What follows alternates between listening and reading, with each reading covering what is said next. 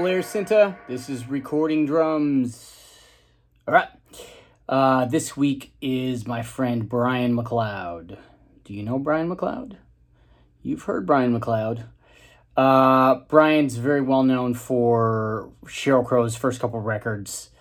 Um, band called Toy Matinee from the early 90s. Tons and tons of records. Um, ironically, I think uh, th- there's so many people I can point to that I've played with that Brian played on the records. Um, I was going through his discography and it was almost comical. Um, I was like, oh, I played with that person, I played with that person, I played with that person, I played with that person. Um, he's just got a laundry list of great records. Um, Brian is a master of feel, um, incredible groove, uh, one of the sweetest guys that you'll you know you know you'll hear it and he's he's uh, not officially in LA County anymore. He's near here, and he's got a small room. So we talk about that a little bit, and he you know he's trying to get it going um, just on a minimal level. We so we talk about a little bit about that in this, and that's it. Um, okay, as usual, uh, please share the podcast, uh, social media, give it ratings, all that mess. Um, my course, the Snare Sound Bible, is available. I think it's pretty good. It's uh, any snare sound you want to get um, on any snare drum. That's what I call it. Any snare sound, any snare drum. Uh, I have some previews on the website. Um, it's available. But if you're struggling with snare sounds or you're looking for you know how to get certain sounds, this is going to give you a pretty huge foundation of uh, six different sounds. Uh, the bonus bonus uh, download has not download stream has has even more sounds, um, but it's pretty comprehensive. So check that out. Okay, here we go. Brian McLeod. See ya. There he is. Hello. Can you hear me? yeah, I gotta start the video. There I am. Oh my god. Oh, it's so good to see you, Blair. Oh, hey, dude. Oh, it's good to see you too, man. Me and technology are not friends. This is why I reached out to you in the first place. It's all good, and we're gonna let's well let's talk about that shit, man. Help me, help me, help me. Hey, my recollection is, do you remember when I? You probably don't remember this. I came to your house in Glendale in 1999. Oh yeah, to check out my studio. Yeah. Yeah, I had you fooled that I knew what I was doing. Well, no, because I didn't know anything then. Boy, you surpassed me, sir, and I and I I approve. Um, yeah, when I built that studio, I I think I even be, maybe I had computers by them. Yeah, I must have. Yeah, I my, have had, yeah, yeah. I, I I think I got rid of my D88s. Yeah, but yeah, I was off and running and doing great. The room didn't sound good there either, though, because it was low ceiling once again. Right. It was like two car garage. It was just a plain two car garage, right? Yeah, it was a two car garage. Then I had a control room, and because uh, I thought I was going to do more like demos with bands, so I wanted two rooms. Right. Now, obviously, do you have? You don't have that, right? You got one big room, or oh no, uh, you do. No, I built a wall. Yeah. Yeah. Okay. They're very, they're both very oh, small. Now, now I want to see your studio. Well, I'm right by your old crib, brah. I know. I sold it though. I know. I sold it. I know. Oh, but anyway, so yeah, so um, how did this start? I think I reached out to you saying I need some help, Blair. Yeah. I, so now I'm kind of going backwards. Now I feel like I'm back at my parents' house in my bedroom, trying to turn it into a studio. And yeah. the ceiling, you know, the ceilings are like eight feet high. Right. I could raise them. Um, I could raise them into the attic and I could get an extra like, well, eight, nine, 10, 11. I could probably almost get up to 11 feet, which is pretty good, I think. Right. No, that's pretty good. Here's, here's my, well, without, without even seeing it. Yeah. I mean, you, you recorded with Chad Blake, right? oh yeah, yeah, yeah. so well, here, so here's a double-sided question: When you guys recorded, was that in room two at Sunset Sound, or did you were you in a very small? We no, we were at Sunset. Oh, what's it called? The other one, you know, where you guys oh, used to Sound be. Factory. Sound Factory. Yeah. Or, or, next to where you guys used yeah, to yeah, be. Yeah, yeah, yeah. No, it was a little room. Okay, So that's that's the thing that like my journey in this whole thing. Oh yeah, look at that.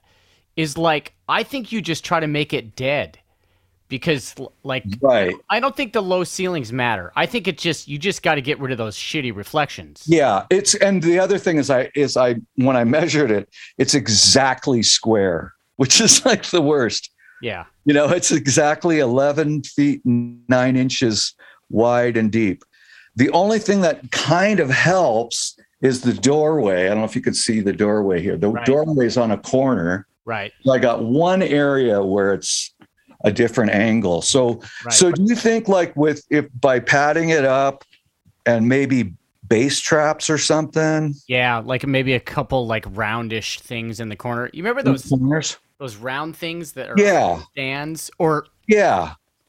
Yeah. Yeah. Okay. Well, that that helps a lot. You, you're saving me because I was like, you know, I don't want to go down the rabbit hole of, of building a building yet. Anyway. Yeah. No, I don't think. Well, I'm not. I'm not like. I'm not as. I'm not as together as you, Blair. Let's admit it. I. I. Uh, I, I don't plan on sending tracks to people because I'm a doofus. I. I. I work better in in groups of people and right. and and I. I totally admire what you do and I mean, I even like your your the plugins that you have. Like I could hear sunset. I could hear the room. Right. In your drums, it was like.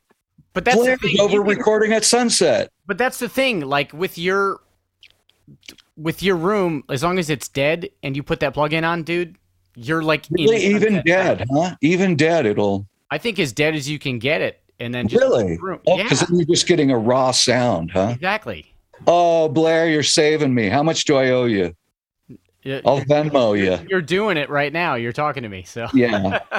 Well, no, I really appreciate it. I mean, I've been following you since you started, and just such great stuff. And um, I yeah. So okay, maybe I won't because I was considering. And if there's anybody out there who's done this, I was considering getting a shipping container, a high cube shipping container, because they're about almost 10 feet high and I recorded in one once with uh, with uh, Jude Cole, record yeah. producer artist, yeah. and it sounded great. Yeah. But now I'm starting to think the way like how you're working with plugins and stuff.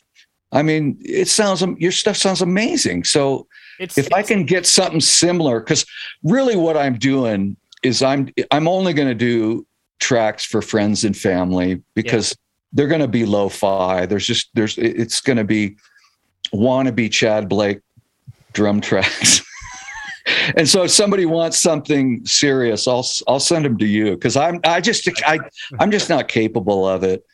And I actually started doing remote tracking at my studio in Glendale, and I just I lose the plot when I'm by myself and not bouncing ideas back and I, forth. I, I hear you. I mean, well, I'll put this out there. You're always welcome to come here and Oh, you are a gentleman. Come on, dude. That would be amazing. That would be because I, I think I've exhausted Pete Min and and because well, not only do I come down there to cut tracks to send to London and Nashville, but I stay at his place and I, I, I take him out to dinner and he won't let me pay him. You know, I'm like, come on, come on. And so I've done some bartering with him, right. but I, I don't want to wear him out. And he he started his label, so he's got his hands full. Yeah but I appreciate that, Blair. That's really cool because it's very rare. I mean, I'm I'm I'm working so little. I mean, I'm more doing this now. I don't know if you can see, but I I, that's, I watch my pile, that's my pile of skis. I watch your Instagram, dude. Yeah, yeah. I,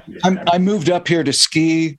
Yeah, and and I I, I kind of put drums in in in in in the in the back seat, but it's weird because I have when I first moved up here, I was driving down two or three times a month to cut tracks. Now, maybe once a month. Right. And, uh, but I'm playing live up here, playing jazz, which is totally new for me. I've never, okay. I never played jazz. I was, I've always been a rock and pop drummer. So I even changed to traditional grip and. Oh, wow. Yeah. So I'm, you know, I, so I got kind of new ventures going on, but it's fun to kind of live through you and what you're doing because you got it right. So I figured I'd go to the man. Dude, I'm just trying. Are you? Are you? So Fine, you're, you're doing. Uh, you know how it is, dude. I'm. You know. Yeah, I know. Yeah. Um, you're using those cymbals live, huh? uh, uh on the jazz gig, I'm using yeah. Yeah. Yeah. Because it's a it's a tiny little jazz lounge. Okay. And I'm not good enough. My jazz chops aren't good enough to play quiet. Right. You know how hard it is to play quiet? Like do a drum solo at, you know. I do. Just like in fact, I started even using timbali sticks because I didn't want to use bundles because you know bundles just they have a sound and it, it's a cool sound, but it's not for jazz.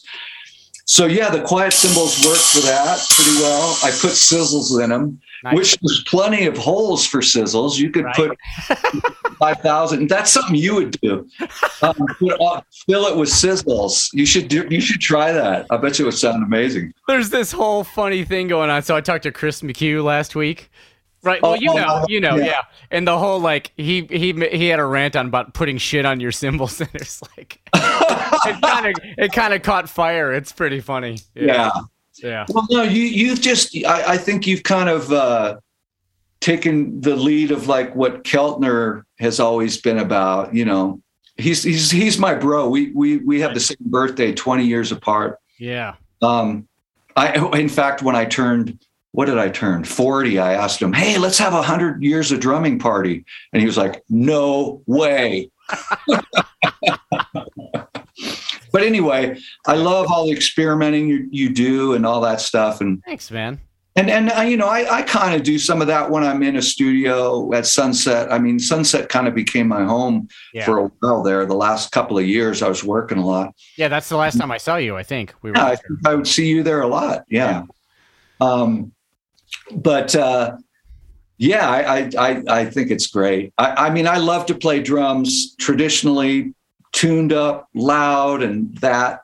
But I also like experimenting, like you yeah. do, and all that stuff. I think it's. And I'm like you. I'm always looking for weird stuff and going to the hardware store and going, "Hey, that sounds cool." I think it's cool. You're you're playing jazz, man.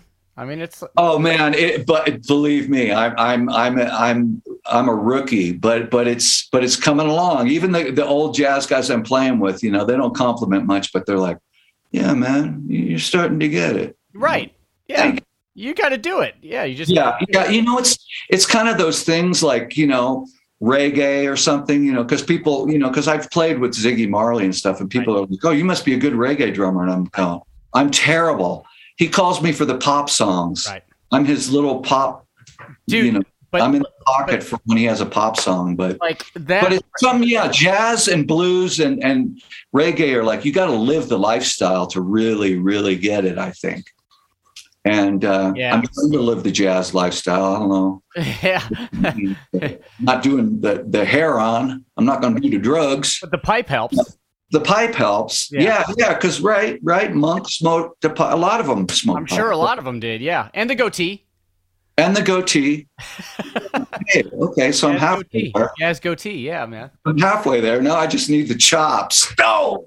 One of the one of the one of my favorite records though, dude, is that Dragonfly record, the Ziggy record, because oh yeah, yeah. Ironically, dude, that record is like oh, thank ridiculous, you. dude. I mean, we, we've kind of talked about this before, but we'll do it publicly. Like, yeah, like that one tune you were telling me. I was I was asking you once about like what's that one tune where it's kind of the high kick drum, and you're like, oh, that was a 16 inch floor tom. Yeah, it was a 16 inch floor tom with a kid's like a, a kid's snare from like yeah. a PTS drum kit. It was a PTS drum kit I bought at Pro Drums, and I just saw it. It was like just one of those, you know, totally off things. I was like, right. whoa, it sounds pretty cool. I like hit the snare. I go, hey, this thing sounds pretty cool for a little tiny kid. They go, yeah, we just, it's used. You could buy it cheap. It was used on the Marilyn Manson video. And I went, oh my God, I got to buy it just for that. Right. I ended up using it. Yeah. Right. On, yeah. I mean, I literally just had the same experience. So I'm like, I'm literally 20 years behind you now, where I went to Pro Drum and there was a CB kit for 150 bucks, and I was like, oh, that's amazing. Yeah. And it sounds incredible. Right? Yeah. Yeah, I remember I, I read an interview with Questlove, and I think he had a gig. Something came up fast, and he was in Vegas, so he went to a pawn shop and bought like a CB kit And he said, I played it live and it sounded great. But I think that really comes down to who's playing it, right? I mean, you could sit behind anything and make it sound great. I'm sure it's like you could sit, I'm, and you probably have played on boxes, but you, you, yeah. you know. That's about having a concept, right? What you can do with, I mean, this is just a little, I bought this, this is a used Catalina kit. But what I love about it is their mahogany shells. Oh, yeah. So yeah, so they, they have a nice dark pitch to them. Yeah. And I haven't used them on the gigs because I'm just taping up the heads, but I, I have calfskin heads for, for it for when the time comes I can actually play at a reasonable volume. Right. And I can't wait to do that. But yeah, I'm always hunting for for the working man's drums. I, right. I love the boutique drums, and a lot of my friends make them, and they're beautiful, and I totally admire them. But I, but I, I have a bunch of vintage Radio King kits and stuff that they're yeah. kind of remaking. So I, I don't have, I can't justify throwing down for one of those as, as beautiful as I think they are. Yeah, I, I, I hear you. I, I mean, it's as long as they sound good. It's like it's yeah. Okay, now I'm going to ask you about miking this kit okay. in a little okay. tiny room. What do you think? because I sold everything, Blair. I sold my house turnkey. I sold it to a guy, a musician from San Francisco, and he bought the house because of the studio. Okay. And, and he, there was a little bit of a bidding war. Mm-hmm. You, you you'd be so surprised, Blair, if you ever sold your house in Glendale. You, would be laughing because yeah. bidding wars start, and and it came to where these two guys were tied, and my my my uh, my German uh, realtor, who was amazing, he was a total Dieter you know, black turtleneck and the product glasses. Right. He's like, Brian, we are down to two people. I think it's a stalemate now. What do you want to do? And I go, well, who are the two people? Goes, um, single guys in advertising downtown. And who are the other people? A nice young family from San Francisco. And that's where I'm from. Right. And he's a musician and he loves your studio. And I said, okay, he gets it. End of story. Yeah. Yeah. So so just because they went so over, I, I just pretty much said you can have everything. Wow. Because you know how my studio closed. Did I ever tell you how I just kind of shut the door on my studio? No. It, oh, I had this crazy adventure going to Bahrain to play yeah. with Jackson. Right. It never happened because as my plane was coming into Bahrain, his manager at the time took him and the family and flew them to, to Ireland because she didn't want him to make a record with the Prince because the Prince wanted to start a label and Michael Jackson was his artist. She told she told Michael, "I can get you a billion dollar record deal with Sony, so don't do anything with the Prince." But we were communicating to him and when I got there, the prince was like, "So what do you got on your computer?" And I was sweating bullets. So I, I, I had like three tracks, and I said, "Well, you could send him these three, and I was like, God, what, what is he really going to respond? He came back and responded. And ironically, Michael liked the track that sounded the most industrial. It sounded like Nine Inch Nails, had all these industrial sounds in it. And I realized, oh, because there's a breakdown in the middle with all the machines, and he probably already has his dance moves ready for it. Oh, wow. So I was so excited and and just you had to pinch me, man, every morning. I was like, Am I really here doing this? And then finally, when the prince realized Michael wasn't come coming back, he sent us home. You know, in a nice way. Le- Levita. I, anyway, I came home to Glendale, uh-huh. and I just was like, "Screw it!" And I just kind of shut the door in my studio. I just was so that was it was so painful that I did that. And then my work started picking up, so I just never went. It, I just started using it to store drum kits. Right. So wait, you you you were you asked to write like come with tracks to that session? Yeah. Levita was there too, right? Yeah, Levita came after me. Yeah. Okay. Yeah, I, I kind of wish I was there when Levita was there. That would have been a hoot. But you, yeah, I was with Bill Bottrell. Bill Bottrell. He he asked me to bring some tracks. Okay. And and I didn't. Oh right. I kind of had them in my back pocket just in case, but I didn't realize that like the prince was going to come to the studio and go, play me what you got. I was like, oh my God. I wasn't, wasn't really prepared, but Michael liked one of them and uh, that was pretty cool. And so I had my, I was just like, I can't believe this. And it was just a basic track. It was just drums and bass, you know, and, and and some you know some synths and stuff. But it was a starting point for something, and I, I think Michael just liked the industrial sounds and stuff. But anyway, so I came home, and then think about it, Blair. Then what happens? Then he fires that manager who is I don't want to be getting slander, but basically he fires his manager and decides to go out on tour so he can make some money because the prince was basically funding Neverland and all his lawyers and everything. Wow. So, um, where does he end up being buried? Glendale. Right. Right. I'm like, it goes full circle. He could have just come over to my studio in Glendale and we could have made a great record. that would have been something, huh? Right? No pressure. Oh, so sad. Yeah. Anyway, it's all good. Everything comes out in the wash, I guess. But yeah, now I got a new life. I'm up here skiing, playing jazz on the weekends, doing occasional sessions. Right. Um, and it's great because I love. I still love LA. Don't get me wrong. I, I you know, people diss it. I, I, I think it's one of the most creative places on the planet. And, and you know, people have asked me to news, move to Nashville, and I'm, I'm like, yeah, but there's no good skiing. You know, it's like. Right. Right. And I'm two I'm two hours away. I've done sessions and come home at night, you know. Right. Well, you need your sanity, man. That's okay. That's important. Yeah, yeah. It's kind of like that. It's kind of about my sanity now. Yeah. I'm an old, I'm an old man. Yeah. So when you when you uh how do I phrase this question? You were doing you were doing wire train and you guys were kind of like a thing. Yeah. Did that did that turn you was it that and Sheryl where your studio thing kind of took off, or what? What was the? Yeah, kind of you want to know you you want to know what, and this would be great to share with people. When we did so many records, Wire Train, we right. you know the record company were very generous with their budgets, and we worked with so many amazing young producers that was I was one of those. What was that? Was Bill? Bill? Well, he Bill was like already off and running, and I was okay. amazed. I kind of begged him to do the wire train. Okay. Early on, guys like Tim Palmer. Oh yeah. We were like his second record he ever made. Okay.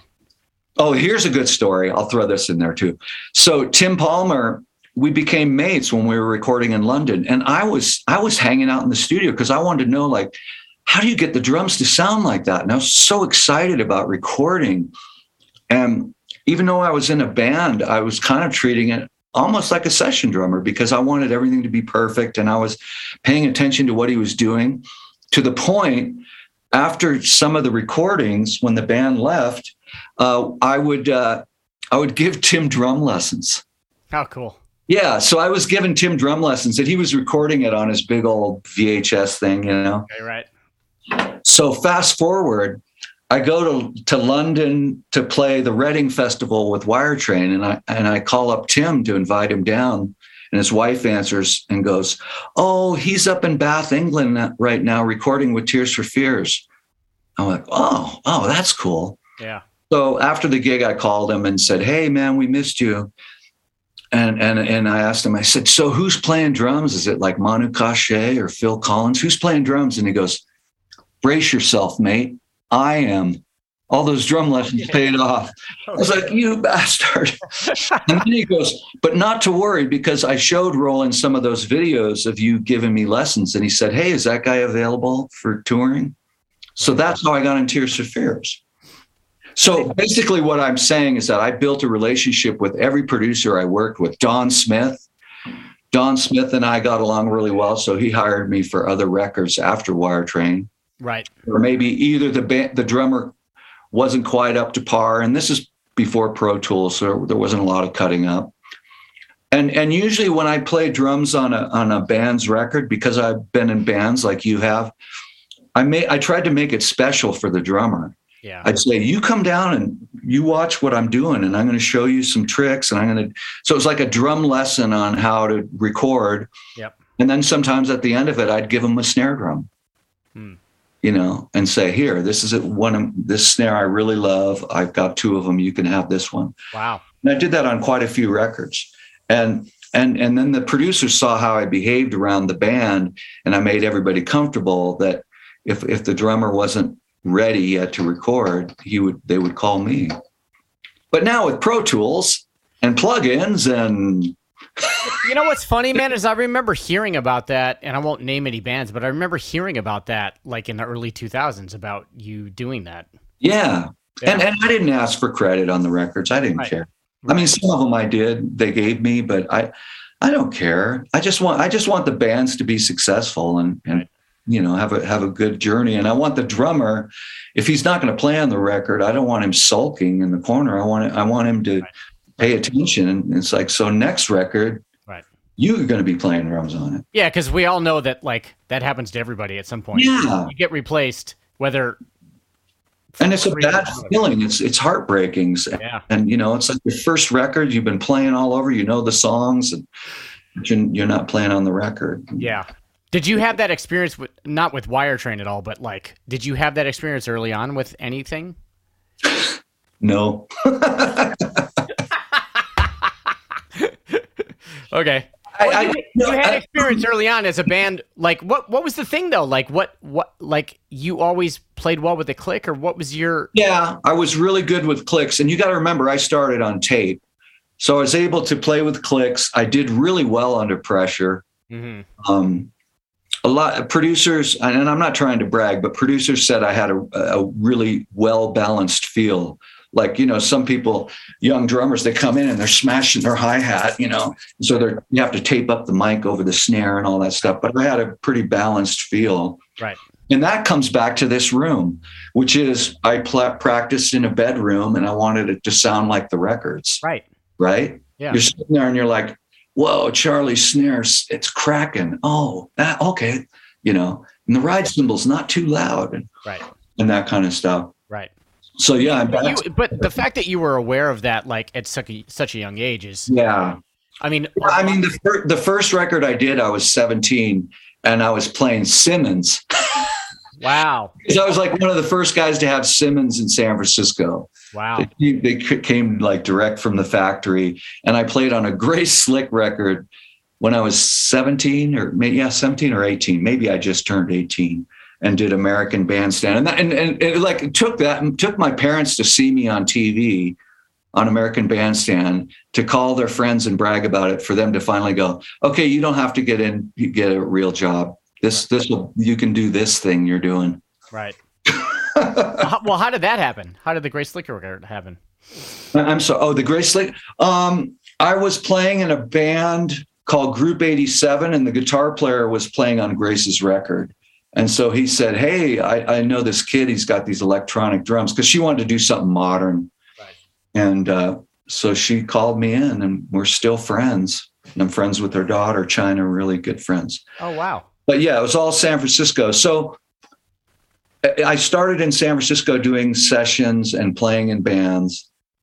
And and like you said, I, I kind of just kind of morphed into doing sessions. It wasn't. I always wanted to be in a great band. I mean, my goal as a kid, I was so focused. It was like I would look at records and see Led Zeppelin and they're playing. I'd see, you know, Keith Moon. I was like, yeah, man, I'm going to join a band, travel around the world. And then when I'm 30, yeah. I'm going to retire in Lake Tahoe and ski. well, I got close. Okay. You know, I, am in, I'm in Big Bear, mini Lake Tahoe. Right. I was never a rock star like that. You've, well, you've but, done you've done fine, dude. yeah, yeah, no, but I, I stayed pretty on course. You're right. I did stay pretty on course, but yeah.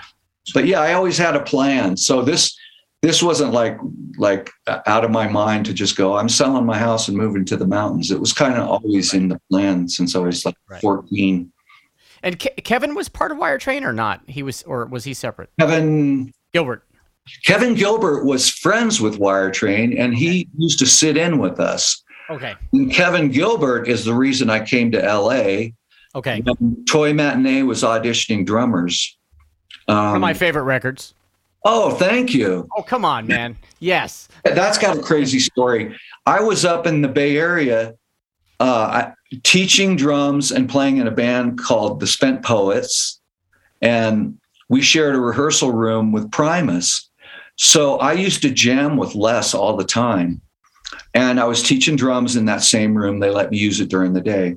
Well, Kevin called me up one day and said, Hey, man, I wish you could be in this band, but the producer really wants Terry Bozzio, and I know you know him and you're friends with him. Do you have his number?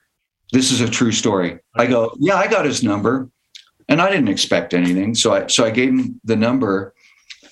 So the producer calls Terry, and Terry, I got to let the dog out. Who let the dogs out? I did. There you go, girl. Okay, so um, so Terry said, "Oh man, I'm really busy with missing persons or something. I don't know. It wasn't missing person, something." And uh, he said, "But he goes, but I know this guy you could hire. His name is Kurt Wortman, and he lives up in Berkeley. Kurt Wortman was my next door neighbor in my apartment building. Whoa." So Kurt didn't know who Pat Leonard was. Okay. And said, "Oh, I, I can't do it. I'm really, really busy."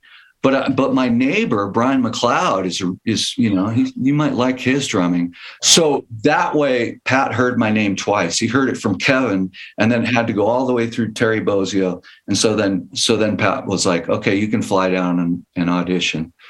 And I was like, I'm not going to get this. The limo picks me up, takes me to his studio. I'm like, Right. I think I had my stick bag with me and I played the first song, and this was all to tape with okay. all the loops and everything. Right. And I was good at playing to loops. I mean, the thing that people told me is that I could make these tracks breathe. In other words, I didn't just play to the click. I would pull my fills back before going into the chorus and get a little more on top of the beat for the choruses or whatever to a click, mm-hmm. you know, to a to to to uh, sequencers. So after the track, Pat goes, "Hey man, can you come in here?" And I was like, "Okay." You remember what the track was? Uh, I think it was Queen of Compromise. Okay. Yeah. So I like zip up my stick bag and walk in and, into the control room, and he looks down at me with the stick bag and he's like, um, "You're hired. When can you start? We can put you up at the Oakwoods. I could put you on this salary and blah blah." Wow. I was just like, "What?" And then he goes, "Oh, we just recorded this track. You want to hear it?" And back in these days, I was drinking, and he hands me this like six thousand year old glass of cognac. And he hands me this glass of cognac and cranks up like a prayer. They had just finished the mix and he cranks it with full volume. And that was like a paradigm shift for me. It was like, whoa, this is really happening. Oh yeah. Oh my God. And and and and Guy Pratt and I bonded because I spent a lot of time in London. And Guy was, I think, told Pat, yeah, I want this guy to be in the band. So that's I think what happened. And what um what studio were you at? Pat's studio. He had his own studio. It was beautiful. Oh, okay. Right there on Hollywood Way. It was called Johnny Yuma. Huh. I, Interesting. How many funny stories. I remember I called my girlfriend to tell her, I think I got the gig. And I looked down at the Xerox or on, on, on the, the desk where the Xerox machine was. And I saw a check to Pat from Warner Chappell for $3 million. And it's like, I was like, this is crazy. So I took it and I Xeroxed it. I mean, did you try to cash it? I mean, I was driving this beat up Volvo, living in a studio apartment the size of this drum room. And uh, the next thing I know, I'm living in LA. And both Pat and Bill Bottrell was producing that record. Right. Pat didn't even want to produce it. Okay. So, and I knew Kevin really well and and and Guy was crazy wild man, amazing bass player, rock and roll. So I it was like a band. I was like, wow, I'm in a band again, yet wow. it's at a new level, and uh, it was fantastic. It was so much fun. Did you guys tour much? Toy Matinee? No, unfortunately, the band imploded. Okay. You know, because because Guy was in Pink Floyd. He's like, right. I can't tour. Right. And I think I think Tim saw the writing on the walls and was like, you know, I really want to do sessions and then after Wire Train was on a hiatus for like four years, we got a rec- we got a record deal offer from MCA, and it was a lot of money. And it was the stipulation was I had to sign the contract. And I remember being in London, and the guy's like going, "You got to sign this thing now." And I couldn't make up my mind what I was going to do. And I was hanging out with Guy Pratt, right? And he was like, "Oh, I'm not doing it. I can't." So I was like, "This is going to implode." Okay. I signed the wire train contract. And, you know, everything did was what it was. But poor Kevin had to fulfill the contract and he put a band together and he got Toss Panos, who's an amazing drummer. And, yeah. and he got this, this little keyboard player to play keyboards. Her name was Sheryl Crow. Mm. and that was post her touring with Michael singing backgrounds, obviously. Yeah. Yeah. Wow, what a crazy! And then Jeff. So, and you had stayed in touch with Jeff. Wait, Wire Train hadn't played for four years. just kind of around. We played around San Francisco. I think I was painting houses. I think one time I was like I was painting houses or doing something like that with Jeff Trott and Wire Train came on the radio and we were like painting this house and looking at each other like, what happened? Oh, wow. wow.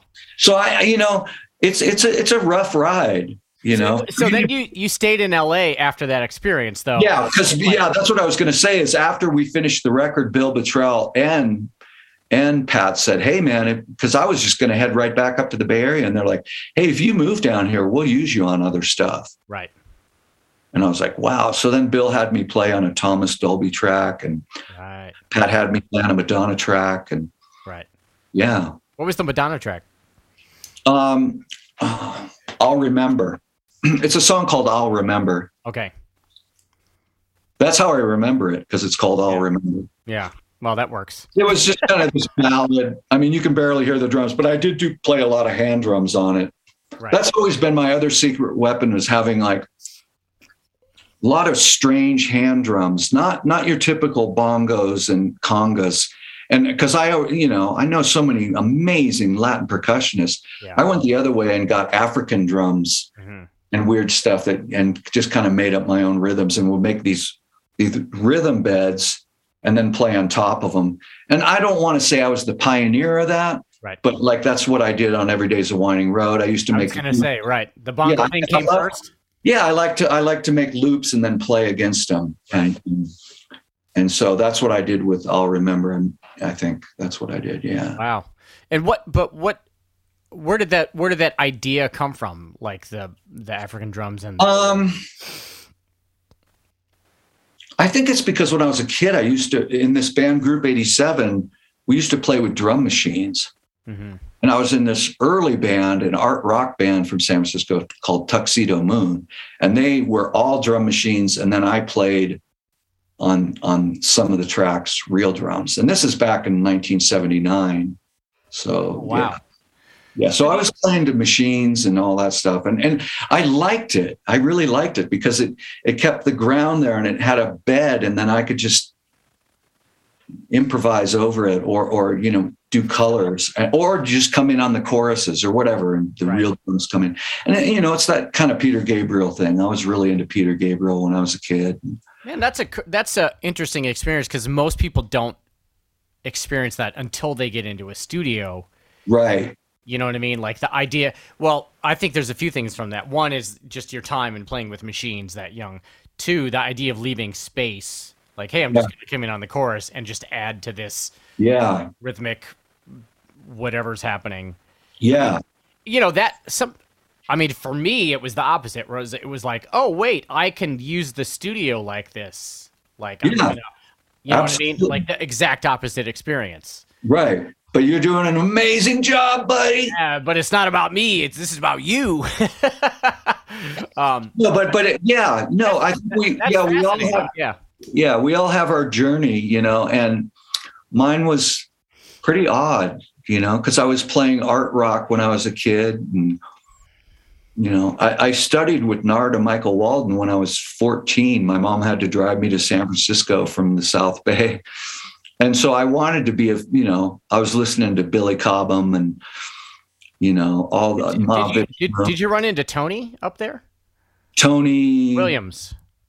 No, but my buddies took lessons from him and they all complained because Tony would put you on a practice pad for like like a year. Wow. And you know what? I get it. Right. I get what he was doing. Um, and they dropped out because they just couldn't handle being on a practice pad for a year. If I could have afforded it, that, that's why I quit with Narada because I was I was paying for it and it was expensive back then. Yeah, kid fourteen, I, I saved all my right work money. I worked at a I worked as a janitor. It's the only job I've ever had, and and you know what? Doing it was great because then I went like, I don't want to be a janitor. Right. I want to play drums. I'm gonna work harder to get out of this. Right. yeah. But now I, I, I now I'm a janitor at my rental cabin. Are you? Well, that's cleaning, different. I went from cleaning toilets to cleaning toilets. but earning money while you're doing it. Yeah. Wait, earning yeah. earning I don't know, whatever. You yeah. Know. yeah, no, no, it's it's all good. I'm and and in this day and age, I just feel like we're blessed if we get to play music at all. You know, I mean, so I get friends calling me like, man, I got to get a day job. And I'm like, yeah, so, you know, you got to feed your family. You got to do what you got to do. Yeah. You know, and, and it's for them, it's like degrading, but it's just reality. I meet musicians all the time. I mean, God, what's his name? The drummer from Devo was an electrician. He was going to work on my house for me. Yeah. I, I don't, Yeah. you know, it's you do what you got to do. It doesn't mean you're not creative. It doesn't mean you're talented. Well, the heyday of the music business is long Yeah. gone. You know. Yeah. Yeah, I always say I, I, I like the music better when the mafia ran it. they used to take us out to really good Italian restaurants. we had tour buses. Expand Yeah, on this. We had huge debt. right, like if right, Wire Train ever was successful, oh my God, we owed them so much money. Right. I would have never seen anything. Right. right. So It so was a great band to be in, though, and So we did a lot of loops and stuff too, and uh, on some records. And right. The I- the um the Tuesday night music club thing. Then that happened just but from hanging out with Kevin. Hang Jeff was around. Yeah. yeah, It just literally was just like let's it was a hang. It was a literally a Tuesday night hang, BYOB or whatever you want to bring. right. And every Tuesday night we jam. And Kevin, at one of them, came up and said, "Hey, my girlfriend Sheryl, her record kind of got panned by the record label, and they they're thinking about dropping her." And I was wondering if she could come by just so we can cheer her up.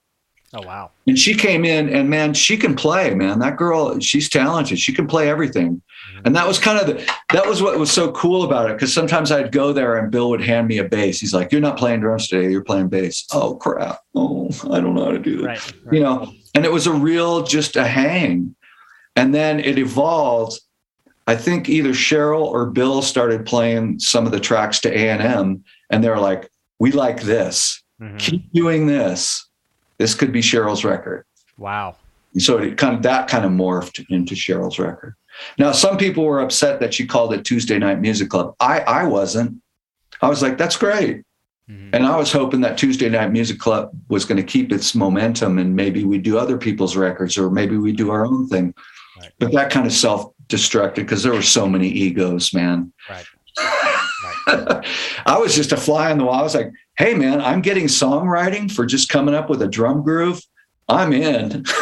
I mean, it, it worked out well for you for the second record. I mean, and that second record sonically, man, has been like. I mean, I know, I know a lot of that's Chad, but like it's Yeah, a lot of it's Chad. But for Yeah. me, that record Yeah, is, is like a huge like, what the fuck is happening in there? Like, I Yeah. need to figure this out. You know? Yeah, I, I mean, I, I gave, I gave, you know, I, I started with lo-fi loops, and and you know, I think we were listening to Latin Playboys. If you ever listened to that record, yeah, Yes, that what we were listening to when, before we made that record. So I was already in the zone, Right.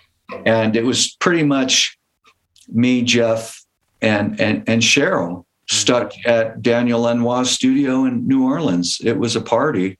Right. we kind of kept the party going and, and did that. And then she did some songs with Bill too. They're great. Right. Um, but yeah, it was it was a lot of fun. What was like the how much like sonic collaboration? Like, so it sounds like you were bringing in these loop ideas, and then and then Chad has his thing. Yeah. Was he taking your ideas and then fucking with Yeah. He was, yeah. He was like reprocessing some of my loops and Yeah. and I just trusted him. I was just like, God, this is the guy who did Latin Playboys, and I love that record. So Mhm. whatever he wants to do, I'm gung ho. And Sheryl knew that too. Sheryl was pretty smart. But yeah, that's my that's kind of my favorite record actually of hers. Not because I'm on it. there's nothing wrong with that. The- I like it because I, I know where her head was at then. Right, right. I I got to look up the title of the first tune because I'm trying to remember what it's called because I, I like I can hear it going through my head, but I just don't know the title of it. And there's that ringy snare. It's like doom da bong, Yeah. crazy bong. Do you know what I'm talking about? Yeah, I think I was hitting, if it's the one I was hitting a shovel with the snare drum, maybe. Ah, really? Oh, maybe Angels. That's it. Yeah. I, I was I think I was hitting a shovel with with with the snare on that. And I remember, oh, what's his name? The bass player from uh, the Meters came down to play bass on it. Oh, um, Leo, Leo, was it Leo? I think it's Leo. I'm so bad with names. He was so sweet. He was awesome, but he kept going. Are you guys going to do something about that snare? so wait, I need. Yeah, to, we're to turn it up. I need to know the brand of the shovel, man, because I have to go get one. exactly. hey, I just saw you can buy Ringo tea towels. Like signature? They're the, they're the actual tea towels that EMI bought for the studio. Twenty dollars each. They're the exact same tea towels you can get for fifty cents, but I was sharing that with Chris actually this morning because I was we were cracking up about tea towels. Um, uh, um, I'm blanking. Uh, McBride. Who's the guy that owns Blackbird in Nashville? Uh, oh, oh, um, um, his wife's the singer. Why well, I'm, I'm, blacking out too because I've hung out. Yeah, Joe. Oh. I want to say Joe McBride, but it's not Joe. McBride, yeah, uh, John McBride. John McBride has yeah. has also like very. He has his own like you know to specified you know thickness and whatever softness. Oh, really? You know, yeah. Yeah. yeah. You've seen all those drums, right? You've been there. Have you been there? I, I no, I haven't been there. No. Oh, it's crazy. Blair, you walk in, he's got like a drum locker that rivals any cartage company yeah. in LA and just anything you want. And the same with mics too. Like you open a room and it's all it's like a room filled with U47s. And you're like, what? Yeah, he's accumulated so much stuff. I, I've heard the stories of of the the tiers of the tiers of like you can rent this set of mics. Yeah, just or you can upgrade to this set. You know. Yeah, exactly. I had a really weird experience with him where I was doing a session there with some people I didn't really know very well, and I guess he heard that I was in the studio, so he came in. he's like, "Brian MacLeod." I'm like, "Yeah," and he goes, "Hey, I'm working on a, a surround sound next door, and uh, I want you. Have you heard the toy matinee and surround sound? I'm like, no. And he goes, come, come here and check it out. And I'm like, looking at the artist and looking at the producer, and the producer's like, well, it's John McBride. Go, we'll do something else. So he took me in there and played toy matinee and surround sound. It was amazing. I'd never heard it. Wow. This was like when he first built the place. I think. What do you, what are your mics you have at home right now? I, do you used to have a Coles? None. None right now. That, that, Blair, you you got to design my whole setup for me. It's going to be the Blair setup. I mean, I'm thinking about going kind of lo-fi because that's my thing anyway. I mean, as far as like, yeah, mics, dude, free mic thing. You know, I know Keltner was doing that at home, and then he got so frustrated with people because they they didn't get it, and he was right. just, I'm not going to do this anymore. And he's got the cachet; he doesn't have to do it anymore if he doesn't want to. Right. But um, yeah, I was thinking the three mic thing, or just some, you know, there's some mics. I mean, like maybe my big splurge would be some. What are they? The the Beyer Beyer M8 M180s or what? M160s. M160s. Yeah. Yeah, maybe a pair of those mm-hmm. and something else. I don't know. Yeah, I sold my Coles. I sold everything. Yeah. I think that when I came to your house, that was the first time I ever saw a Coles. Oh, really? Yeah, I have a picture of it in my head, like. Oh, that's so funny. Being like, oh, that's a weird looking mic, you know? Yeah. that was awesome when you came over. I I, I, I, am you know, I, I hope I inspired some people because, uh, dude, are you kidding me? Let me. Well, no, I'll tell you. I mean, so what I remember is so I was playing with this guy Jude at the time. I was touring with him, and you had played on the record. Yeah. Um, and it might have been Jude that introduced me to you. I don't remember. It could be, yeah. But we spoke on the phone, and you were like, "Dude, why don't you come over?" And I was like, "Holy shit, I'm gonna go to Brian MacLeod's." Nah. Like for real. No, and we, and we hung out for like a, like an hour or two just like bullshitting. I remember sitting in your backyard on these chaise lounges. Yeah. You know. Yeah, no, I, I like to spread the gospel of do do it yourself, or at least I did back then. Now I'm now I'm like, help me do it my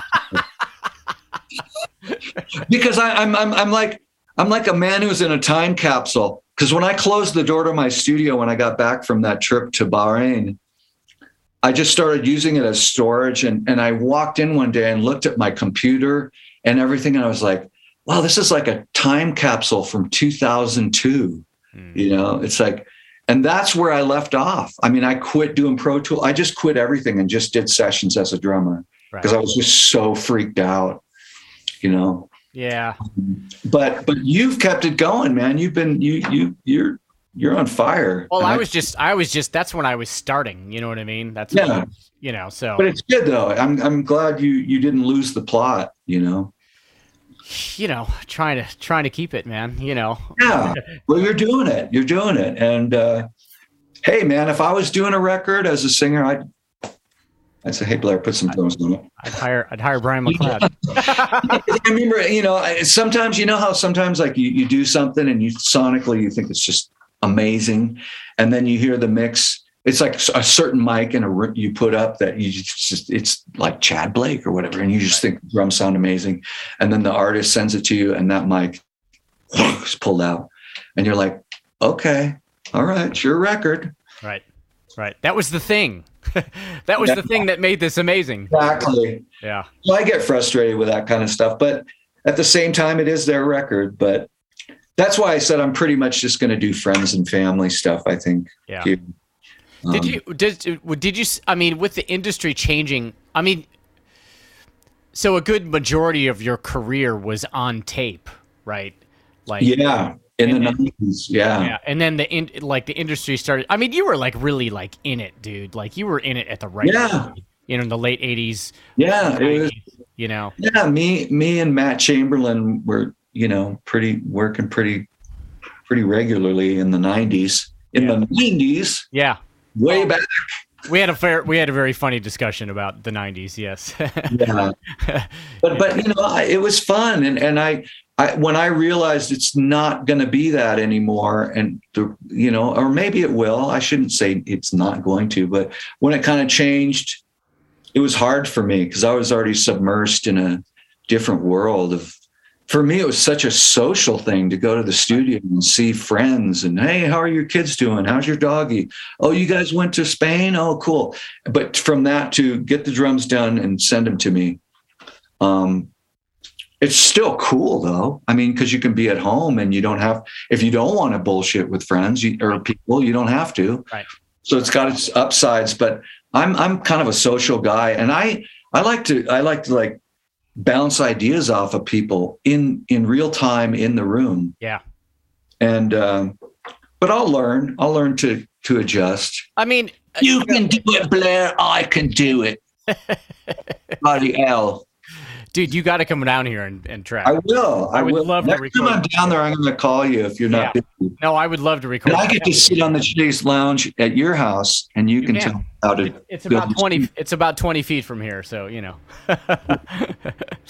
um, uh, I mean, I was going to say, you know, I, as much as I love doing this, and this felt like a necessity to me. Oh yeah, it is. A career. Yeah, um, man, you're absolutely right. The social part of it is is really difficult. You know what I mean? Yeah. It's really difficult because um, I love the creative control that I can have. But mm-hmm. it is that thing where you go down a rabbit hole. You're like, oh, it's literally just what you said. Oh, this is fucking dope. I have a cool thing here. You know, in this case, you send an MP3 and they go, yeah, but it sounds a little too crunchy. And you're like, right. Yeah, I know. Your heart goes, yeah, yeah. But yeah, I know what you mean. I just, I guess, because like the Tuesday Night Music Club, that to me was the pinnacle of creativity, where we didn't even know we were making a record. Right.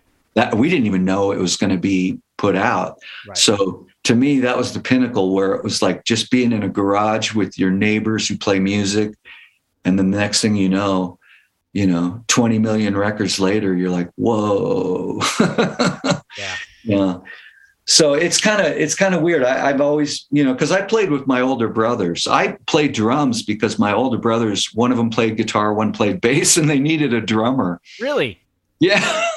So they bought me a little kit and they're like hit the snare on two and four hit the kick drum on one and three and then when we go like this you stop Wow. And so I was like the first human drum machine, you know. There were drum machines were around back then, but we didn't have one. So they just bought me a kit and I would just sit there, keep my mouth shut and do what they told me to do. Do they play at all still?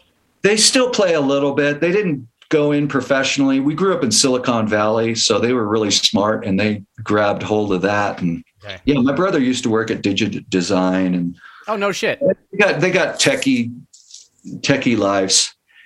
And uh, does cool. that mean you got like a hookup on the Digio One when it came out? um, I think I did. Yeah. Okay. I, good. he used to tell me the crate because he did tech support. He told me, Brian, I got the craziest calls. I thought they were crank calls. He said one one person called up and said, "Okay, I've got my typewriter and I've got my TV screen. Now, how do I plug this oh thing into God. it?" Oh my God to to also then you know meeting Thomas Dolby and helping him with stuff and you know Jerry Harrison and you know he he he really had he had fun doing that. Wow. Now he's a sound designer and does sounds for um, film and stuff. But he he was one of the first guys to do a a, a CD of, of uh, samples. His was called "Poke in the Ear with a Sharp Stick," and it's all industrial sounds. And it was this was in the 90s he made that and oh. um, and um, just like on purely like synthetic sounds or what no it's all industrial sounds of things he sampled in fact trent reznor wanted to buy the catalog from him right out and not and tell him not to sell it but my brother at the time was like no i want people to have these sounds it was hard to see. It was hard to see where that was going to go. But yeah, it was camp was so big, you know. Right, right. Wow. Um. So what do you, what are your hopes for this room, dude? You want it just to like? Well, first of all, I want to use it so I can learn how to play jazz. I uh-huh. there's no. I, I'm in a cabin, so my wife keeps telling me you don't have to soundproof and i went no well i need to soundproof it for me in the inside but as far as i don't really have there's no neighbors around me for. So I could play as loud as I want, which right. is cool, but it sounds terrible in here. And what started it all was I was looking for the Holy Grail jazz ride cymbal, which I'm sure you have a few of them. And uh, auditioning them in here, I would like hit it and say, "Oh, that doesn't sound." And then I'd get one of mine and go, "Oh, mine sounds better." Send it back for another one. Oh, it doesn't sound very good. I went through like 20 cymbals and realized it's the room. It's not the symbols, it's the room. Oh, right. Oh, yeah. You know, yeah. It's totally, it's all square waves going in here because it's a square room. It's just like right. everything sounds terrible. And it's not very inspiring to practice. Yeah, I, th- I would think that'd be one of the biggest obstacles is like, you got to have, it's got to have some kind of mojo or pizzazz or if anybody else has any ideas but i like your idea. I was thinking about soundproofing it you know with tiles and then putting curtains over that like curtains to i can adjust if i want to open those curtains up you know like thick curtains. Yeah look i mean uh, you know i you know i don't want to say that i'm right you know what i mean? Because i've never actually had to do that but i would say just make it dead no, I I, th- I mean I, mean, I can't make it live, so I right, think exactly. yeah, right. Don't don't yeah. fight what you what. Yeah, and my happen. studio in Glendale was really dead, and yeah. it was great for '70s drum sounds, you know, and and anything else not so great. But I would I would do the thing of putting you know a vocal mic, you know, a nice tube mic in the control room, and that helped a little bit, a little yeah. bit in life. Yeah but I, I, and I could do that here too. I could. Uh, I, it's it's kind of ironic because the the living room is tall, giant ceilings. It's all post and beam. The floors are cement, which is kind of cool. Curt Bisquera just Curt Bisquera just sets up in his living room. Oh yeah, yeah. Good for him. I mean, living know, rooms sound great. Living rooms sound great. Yeah. The living room here sounds great. If I really had to do something serious, I'd probably do that but it's great here because I got the window. I don't know if you can see it, but you can. You can. I'm looking outside at the at the coyotes. Um, yeah, the coyotes and the trees, and there's a little road that people walk by, and they don't even look over here. Oh, so I don't think they can hear me. Okay. Um, it, maybe maybe you just your jazz chops are not impressive enough for them to turn their head. They're embarrassed for me. They're like, he doesn't have his Philly Joe licks down yet. They're like, that guy should get a job. yeah, it's intimidating, man. yeah, man. No, I you know, what, and I, what are you listening to? Like, what's your jam? Who's your jam? I, am listening. I mean, as much Elvin Jones as I can take in. I mean, it's I mean, like that's, more that's, like it's more like painting than drumming, really. And it's ironic because when I was a kid, I'd come home from school and just play my drums. Just I would just sit and just whatever, you know. Like that, you know, and and I thought I was like autistic or something. I thought there was something wrong with me. And then I saw the PBS special on Elvin Jones, and he was talking about seeing colors. And I went, oh my God, I'm not crazy. Hmm. So I'm kind of going back into that. Um, so yeah, those are my influences. But you know, I was going to say the one, you know how like on all the lessons and everything, you go down the rabbit hole on YouTube. There's so many great jazz drummers and ideas and little lessons.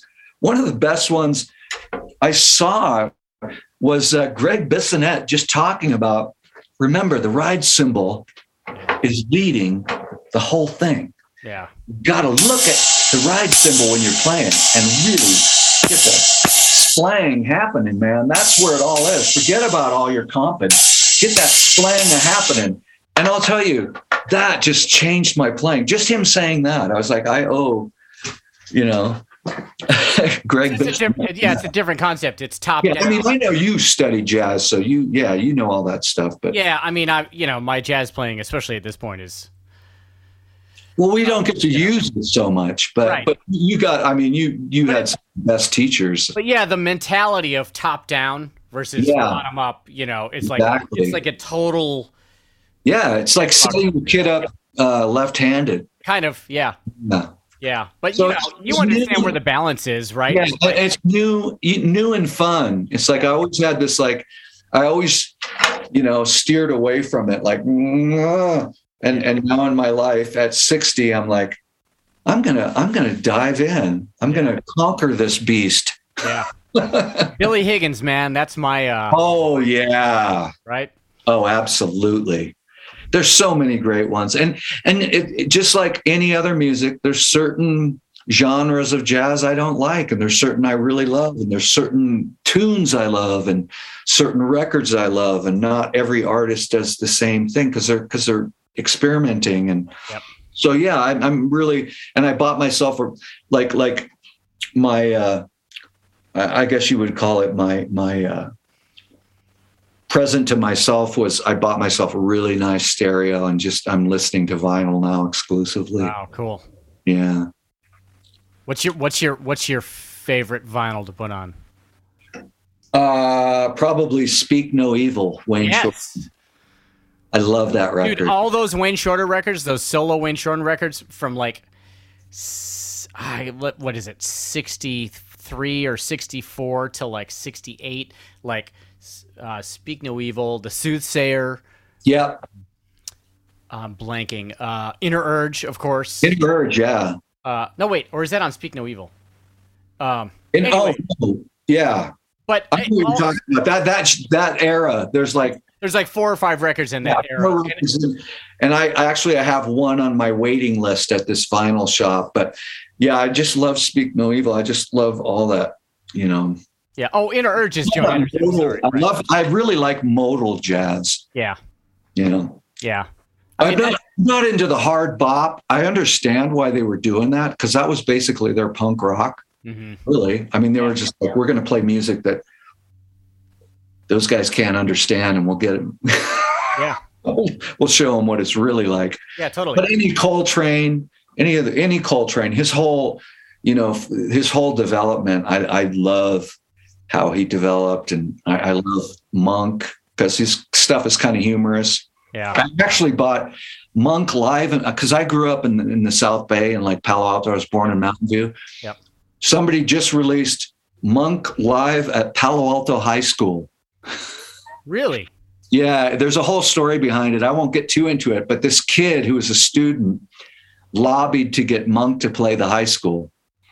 And by chance, the janitor said, Hey, I've got a sound recording device. You want me to bring that down and record it? And this was like in the 60s, you know. Mm. So they recorded it and put it out on vinyl. And I think that might have been like the first of my new vinyl that I bought. I was like, wow. I got Monk live in, at Pali High.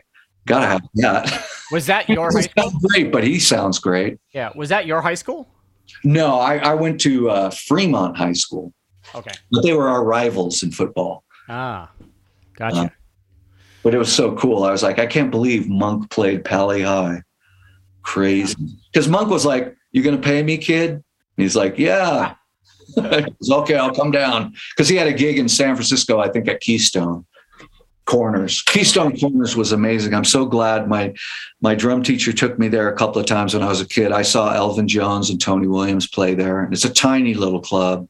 It's gone now, but it was very famous in the circuit. So I saw Airto there, saw a lot of great drummers. And I just the power of those guys playing without a mic'd kit and mm. just it really inspired me when I was, you know, I was like 14, 13, 14. I'm going to take a left turn on you. Okay. Tell me about recording that John John Hiatt record. Ooh, that was fun, man. That that kind of got me. That that that blindsided me because I was a huge John Hiatt fan, and yeah. and uh, Matt Wallace called me and said, "Hey, you want to play in a John Hiatt record?" And I was like, "Are you kidding me?" yeah. So we went in. Um, I think I played my Yamaha recording customs on that, which are somewhere in storage. Oh, I want to know where those are, dude. Black. Really? What color? Are those like collector's items now? Oh yeah, dude. Those are totally like the jam again. Yeah. God, I, I almost gave them away. I'm glad I didn't. Oh no. What color? Uh, it's that that kind of the the red wood. Yeah. Yeah. Cool. And I played that, and John was really uh, taught me a lot. He taught me that whole thing of playing straight and then like playing straight and then overdubbing a tambourine swinging or play this yeah. tambourine straight swing the drums. And that was all new to me all that all that stuff. And i loved it. And i knew where, where it was coming from. Right. You know all the drummers back in the day it was like they were swinging in jazz but they were playing rock and some of them were playing in between and I think some of Elvis, if you listen to some of Elvis's stuff, you hear that. Yep. It's like, is that swinging or is it straight? And I, I love that feel. Right. But when you're when you first try it in a recording studio on salary, and you're like, oh my God, this is hard. And then he'd say stuff to, to me like, Do you got like any like Sears hi-hats? And I happened to have like these crappy hats. I was like, oh, yeah, these are perfect. He goes, yeah, put those up. So he was really into, he was really attentive on and, and knew what he wanted. So that was a lot of fun. And and the band was great. It was a great band. Mike Ward on guitar and oh yeah. John Pierce on bass. And right. oh, it was so much fun. It was incredible. Um what when you were finding weird stuff man, that was the early '90s, and you were out like yeah. for weird shit. Like, was yeah. that was like was that through going on the road, or was that just looking around to uh, L.A. or like L.A. mostly? Yeah, I didn't really take much stuff on the road. I was pretty straight ahead, but you know, I I, I used to take old cymbals and smash them with a hammer, and I got that from from Bill Bruford when that cymbal on the Red album. What song is it? I can't think of it. Don don don don don don don don. And it doesn't. It sounds like a China cymbal, but it's a little trashier. Right. But yeah, I would take old cymbals and just get the ball peen hammer and just smash them and and and yeah, well, the same stuff you're doing, you know. And, and I, yeah, I, you were doing this shit like fucking decades uh, before I was, man. It, it, doesn't matter. It doesn't matter. You know, my dream gig was to play with with with with, with Tom Waits, but guess what? His son is the drummer. That's a gig I'll never get. Right. There's so much nepotism now. Like, who's the drummer in Cheap Trick? Oh, Rick Nielsen's son. Oh, who's, Dax, yeah. who's Phil Collins? Phil Collins kid. Phil Collins. Yeah. Oh, It's like, stop it. No, no, it's cool. It's cool. I think it's cool. But but at the same time, it's like that's a gig I know I'll never have because I used to see him around up in the Bay Area. He used to go to this this uh, junkyard up in uh, northern Marin and and just go around with a hammer and bang on stuff. And everybody knew you don't talk to him. Oh, and I think that's why he liked this town. Okay. um, oh Cotati Cotati was the town he lived in, and and he, you know, everyone knew. But like, you'd go, I'd go to breakfast with my brother because my brother lived in Cotati, and my brother'd be like, "There he is." Oh, and you're just like fighting, wanting to. You're like, uh, uh, uh,